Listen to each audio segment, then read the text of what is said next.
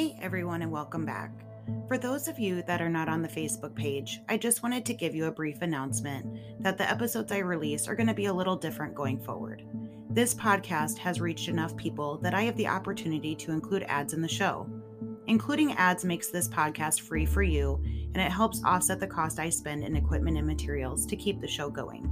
So, thank you to all of you for following and sharing the show so far, and let's continue to keep that going.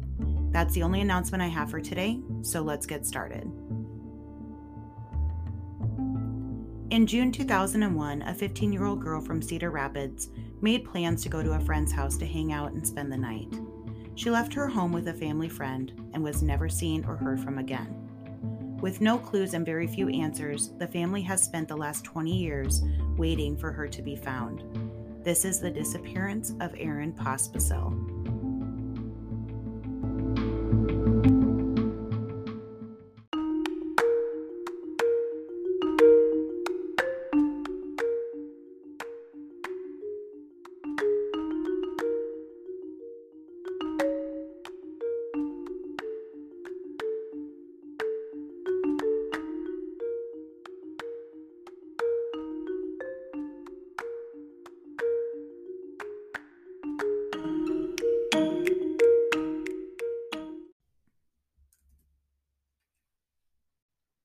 On Sunday, June 3, 2001, Erin Pospisil was getting ready for a night at her friend Britt's house. It was officially summer vacation, and Erin had already made a ton of plans to make sure she had a great, fun filled summer with her friends and family. The girls had made plans for Erin to come over late in the evening to plan out Britt's birthday party for the upcoming weekend, watch movies, and the typical teenage stuff girls do. As it got later in the evening, Erin was getting ready to leave, but she needed a ride. It was about two and a half miles away from her house to Britt's, but she couldn't walk because it was already starting to get dark. Her dad, Jim, worked the third shift, so he was still sleeping, and Erin's stepmom, Carolyn, who practically raised Erin and was nothing less than a mom to her, was away babysitting for a friend. Erin became upset that she couldn't find a ride, so Erin's older brother's friend, Curtis, offered to give Erin a lift to her friends. The seats in Curtis's truck had holes in them, which he covered in duct tape, and Erin didn't want to ruin the clothes she was wearing, so she took a blanket to sit on and a bag of her belongings and left her home with Curtis around 8:45 p.m. that night. The following morning, Monday, June 4th, Carolyn realized that Erin hadn't returned from the sleepover. Carolyn knew that Erin had plans that day and she needed to be home, so she called Britt's house expecting one of the girls to pick up and to let Erin know that she needed to get home but no one answered. Carolyn had to get to work, so she left. She called home later that morning expecting Erin to be there, but when she called, Erin still hadn't returned. Carolyn said at about noon she called Britt's home once more, but yet again there was no answer. When Carolyn got off work, she decided no more phone calls. It's been almost a full day and she hadn't heard from her daughter, which was not like her. So she drove directly to Britt's house. When she got there, Britt was gone. Apparently, she had gone to work. So Carolyn left a note at the house for Erin to call. Carolyn received a call from Britt later that night between 7 and 8 p.m. Carolyn had asked her where Erin was, and when Britt answered her, she was stunned. Britt said Erin never showed up to her house the previous night. Carolyn immediately started calling around to family and friends looking for Erin, but everyone said the same thing that they hadn't heard from her. Carolyn thought it was possible Erin just needed to get away and went to Christine's house. Christine was Erin's biological mom and at the time was also living in Cedar Rapids. Christine had spent many years dealing with drug abuse, which Erin at times had been witness to, and Christine had spent some time in prison. But at the time of Erin's disappearance, Christine had been released. Christine didn't have a phone, so Carolyn drove over there, but didn't get an answer and left Christine a note on her door to call her back. Time went by and there was no word from Erin or Christine.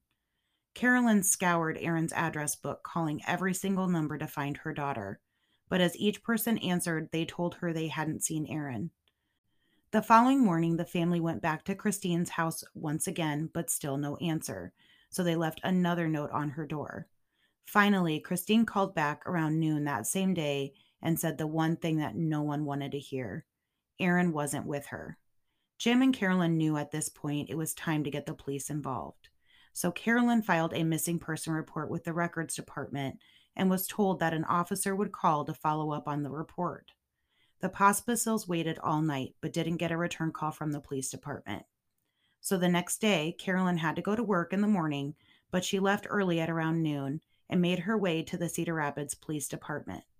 She requested to speak with an officer regarding the missing person report on her daughter. Carolyn was then told to go home and an officer would be sent out to her home that evening. They waited all night, but still no officer showed up. So Carolyn then called the non emergency number that night and again was told that an officer would be sent out. And unfortunately, yet again, no officer showed up that night. By Thursday, Carolyn had had enough and she went to work in the morning, got off early about noon again, and went straight back to the police department. She told them this time that she was not leaving until she spoke with an officer. Carolyn said she waited for an officer past the shift change, which was sometime between 5 and 6 p.m. So she had been waiting to speak with an officer regarding her missing 15 year old daughter for over five hours. Cedar Rapids Police Department again told Carolyn to go home and they would send an officer out, and finally, this time they did. But they told Carolyn that Erin was likely a runaway and that she would probably resurface soon and gave her some tips on what she could do in the meantime. This didn't make any sense to the Pospisil family. There was absolutely no reason that they could think of that would cause Erin to run away. According to friends and family, Erin had a ton of friends. She was a very outgoing and an upbeat young lady. Her presence was contagious. If you met her, you almost immediately liked her. She was on the school's dance team and even had aspirations to become a musician and actress when she got older. She didn't hold anything back from people, and if she was upset, her family knew why, and she didn't keep things bottled up. The family urged police to talk to the last person known to see Erin that Sunday night. So that's what they did. Police located and spoke with Curtis Paget, and what he tells them leaves the family even more baffled.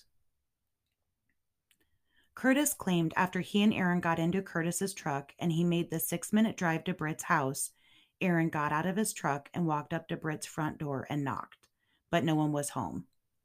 On her way back to his truck, she stopped when she saw a dark colored, likely black, early 90s Chevy Cavalier pull up to the curb coming towards her from the wrong direction on a one way street. Curtis noticed that the car's rear windows were tinted and there were multiple people in the car, but as far as we know, there has never been any mention as to whether Curtis was able to provide details of the license plates on that car. Rather than going to Curtis's truck, Erin approached the car and had a brief conversation with whoever was inside. She then went back over to Curtis and told him, quote, These guys will give me a ride. She then walked back over to the Cavalier and got into the back seat, and the car took off.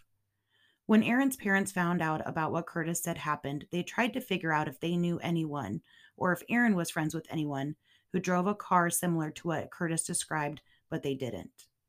Police released the information to the public, but not a single person came forward to police seeing the Cavalier or Curtis's truck in the area that night.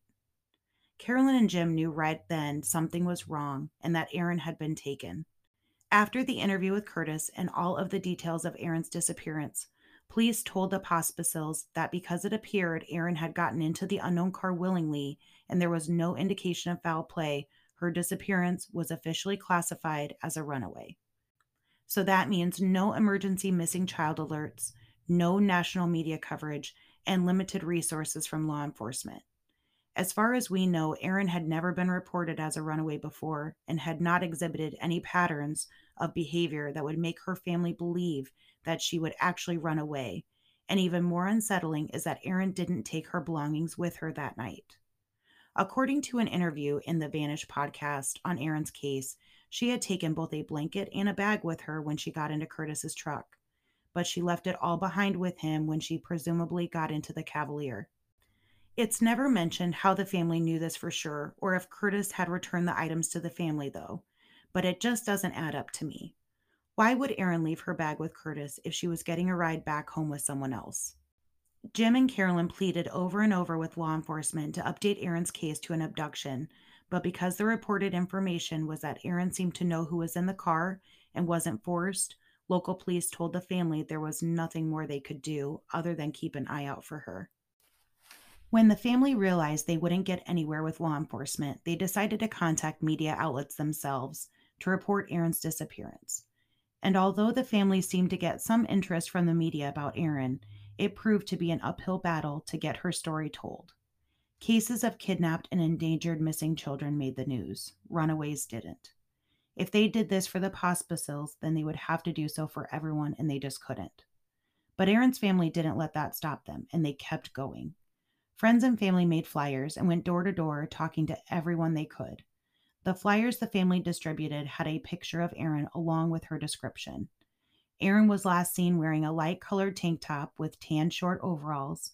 She was five foot three inches tall and about 125 pounds. She also had a visible scar above her left eye, brown hair with red highlights, and brown eyes. The flyers became so common in town that they couldn't help but catch the attention of a local news reporter. And finally, 20 days after Erin vanished, the Gazette published the first article about Erin's disappearance. However, the family felt the article was actually used as a way to bring awareness and provide statistics regarding runaways more so than sharing their daughter's story. After 12 weeks of searching, passing out flyers, and going door to door, Carolyn felt it was time to expand their search beyond Cedar Rapids, believing if Erin was still in town, they would have found her by then. But no additional information came to light.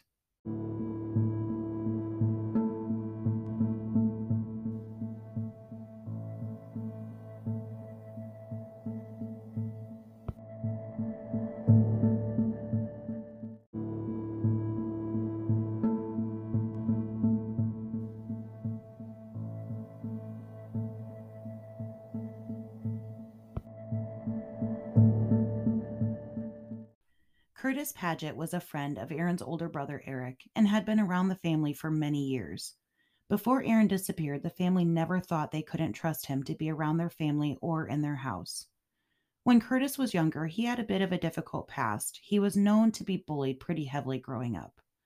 According to the website iowacoldcases.org by Jody Ewing, a former classmate of Paget's named Adam came forward and said he attended middle school with Curtis back in the 90s.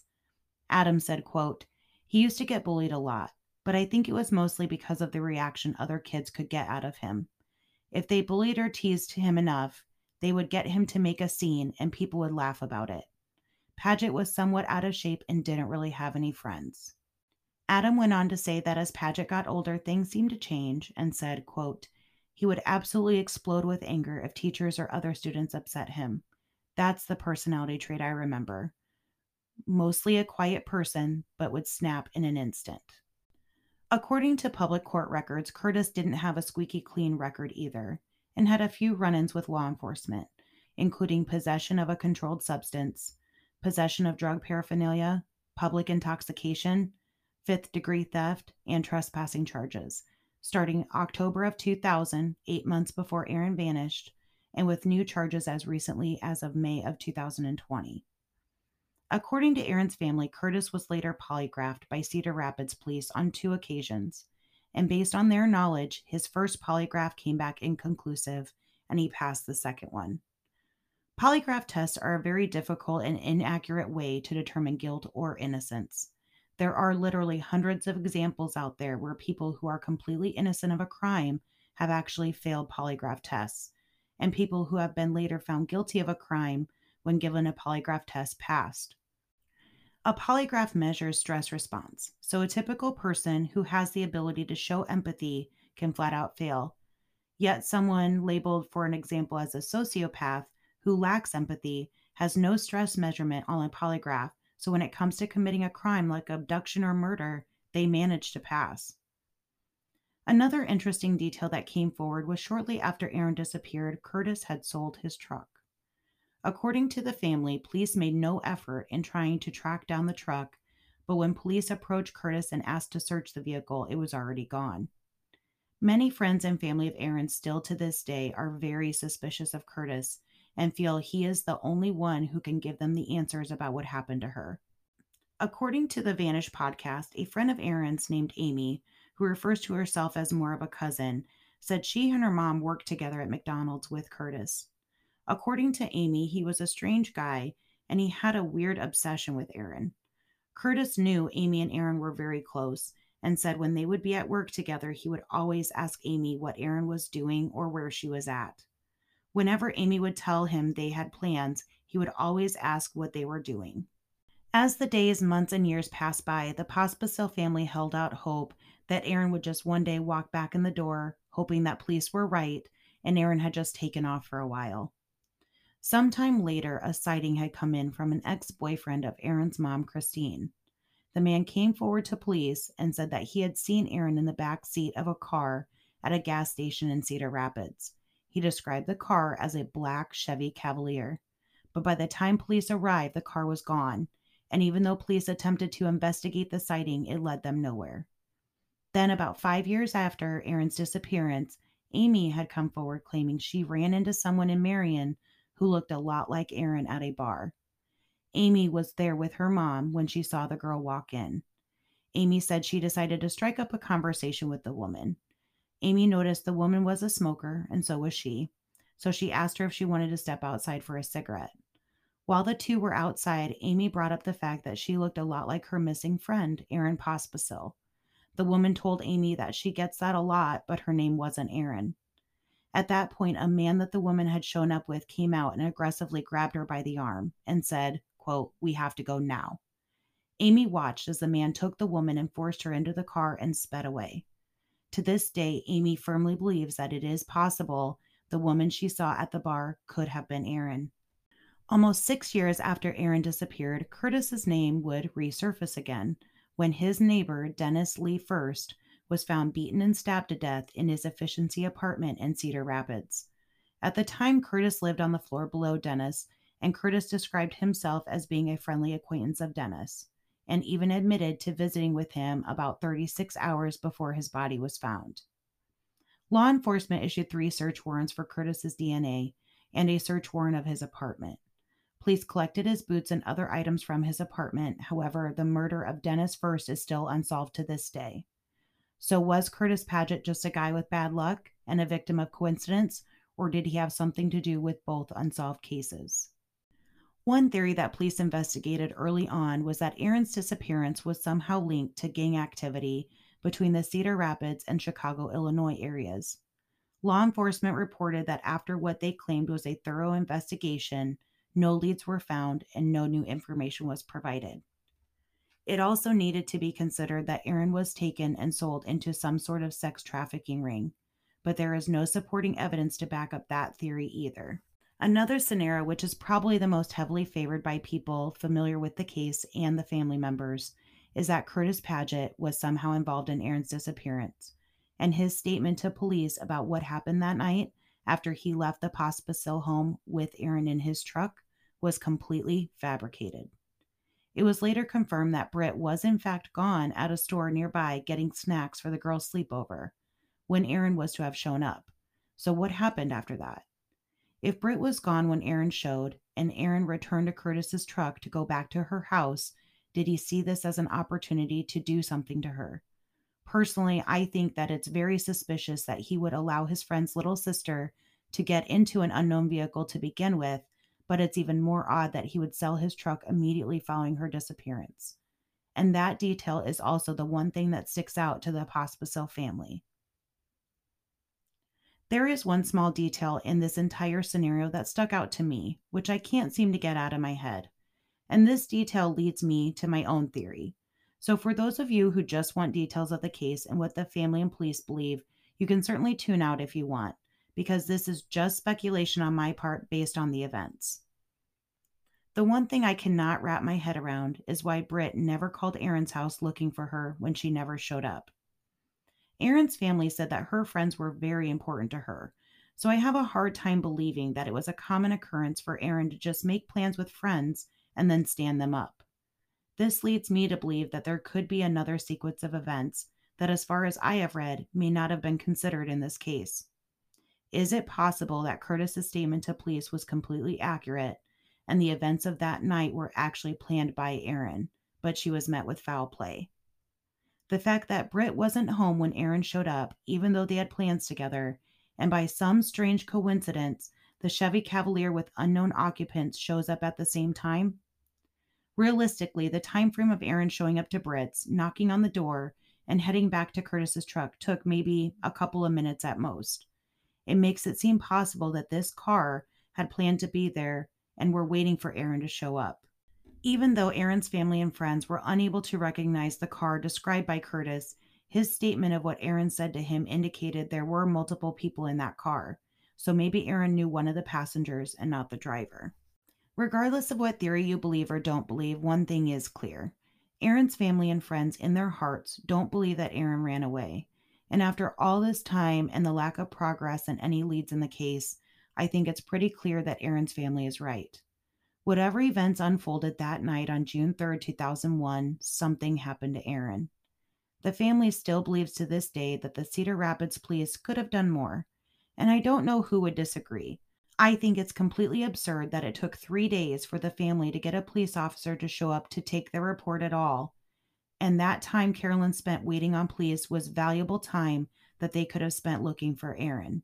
As of 2021, Erin's missing status was changed from a runaway to endangered missing person, presumed homicide. But the family never receives an explanation for the change, and as far as they are concerned, it's about 20 years too late.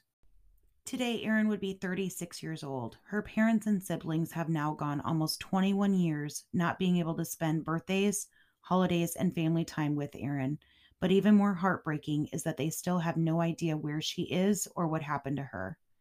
Carolyn included a statement about three years after her disappearance on the website the family created, erinpospisilsmissing.org, which states, quote, It has been nearly 1,000 days but maybe she did run away. That sure seems better than the alternatives, but as a parent, my gut tells me that she didn't. If anyone listening has any information regarding the disappearance or whereabouts of Erin Pospisil, they are asked to contact the National Center for Missing and Exploited Children at 1 800 843 5678 or 1 800 The Lost. Or they can contact Detective DeVore with the Cedar Rapids Police Department at 319 286 5350. You can also see an age progressed photo of Erin on the website erinpospisilismissing.org. For those of you on the Facebook page, I will also include both a picture of Erin around the time she disappeared and the generated age progressed photo. I will also include a picture of a Chevy Cavalier similar to what was described. Remember, everyone, sometimes all it takes is one lead to solve a case. So please make sure to share this episode with friends and family in hopes of getting justice for Erin and her family. If you want to hear interviews from the family themselves regarding Erin's disappearance, please check out the Vanish podcast by Wondery, episode titled Erin Pospisil.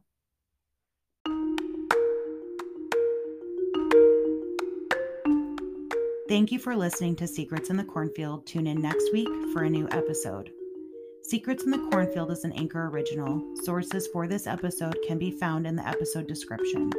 You can find Secrets in the Cornfield Iowa's Unsolved on Spotify, Apple Podcasts, or wherever you get your podcasts. If you are on Facebook, please make sure you search Secrets in the Cornfield podcast and join the group.